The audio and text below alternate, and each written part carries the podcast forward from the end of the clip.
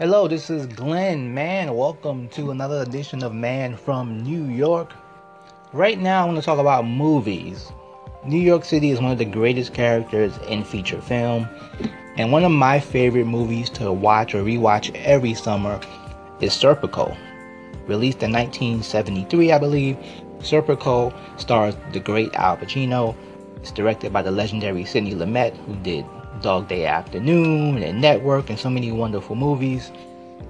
Serpico tells the story of a police detective who is battling corruption within the department. It's a biopic based on a true story, based on a fantastic book about the whole uh, case and the whole situation. Now, Serpico has a lot of great scenes, a lot of great movies. It has, you know, some some scenes where I guess you call action. There's chasing, there's shooting, whatever. But one of my favorite scenes in Serpico is when the character Frank Serpico is moving from Brooklyn into an apartment in the village.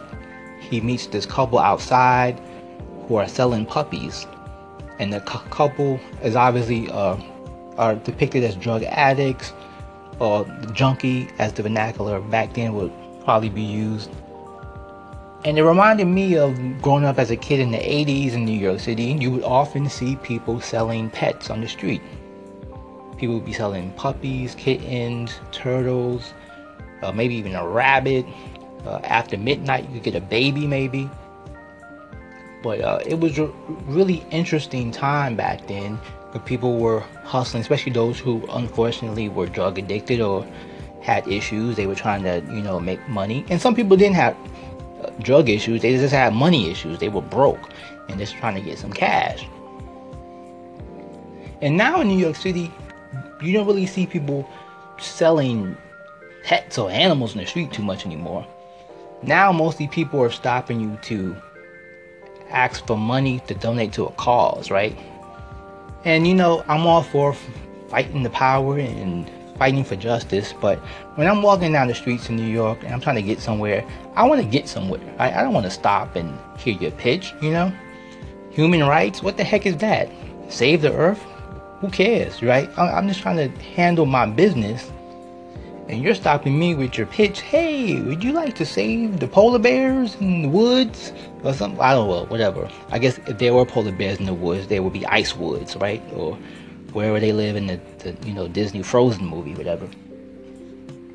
But it's just one of those things now how the city has changed so much uh, from those so-called bad old days, and there was a lot of bad that happened in those days. Don't get it wrong. There were a lot of uh, there's a lot of crime.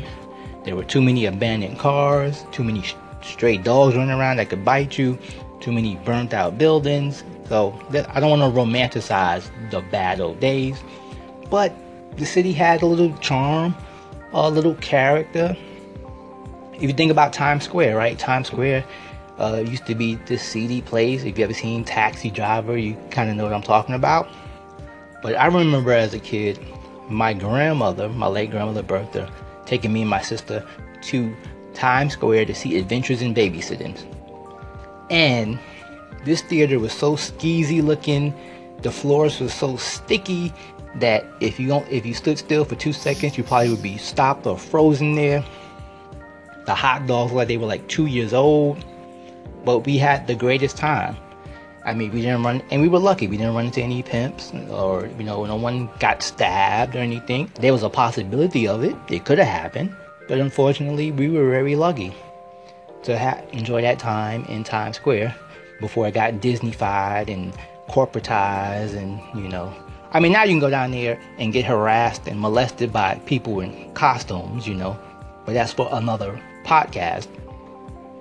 Anyway, once again, that's Glenn Mann with some thoughts about some things. Thanks for listening to Man from New York.